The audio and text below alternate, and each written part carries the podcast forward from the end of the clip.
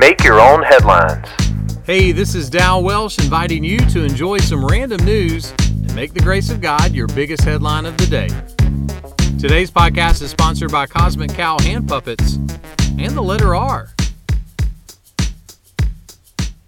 So, do you like museums? How about museums of ice cream? Ice cream, you scream, we all scream, and the cops came and everything got awkward. The newest location of what's known as the Museum of Ice Cream is about to have its grand opening in Chicago. What can you do at the Museum of Ice Cream? Well, you can swim in a huge swimming pool full of ice cream sprinkles. And you can eat as many ice cream treats as you want. All you can eat ice cream?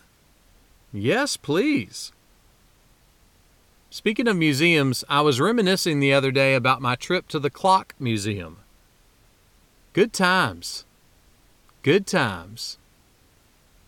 The letter to the Hebrews offers this timely truth The Word of God is living and active. The Bible is not just some old book gathering dust in a museum.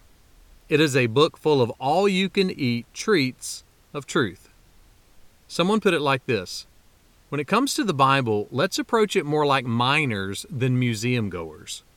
There is life transforming, sin eradicating, hope birthing, despair destroying, eternal life giving, love fueling gold there for those who dig.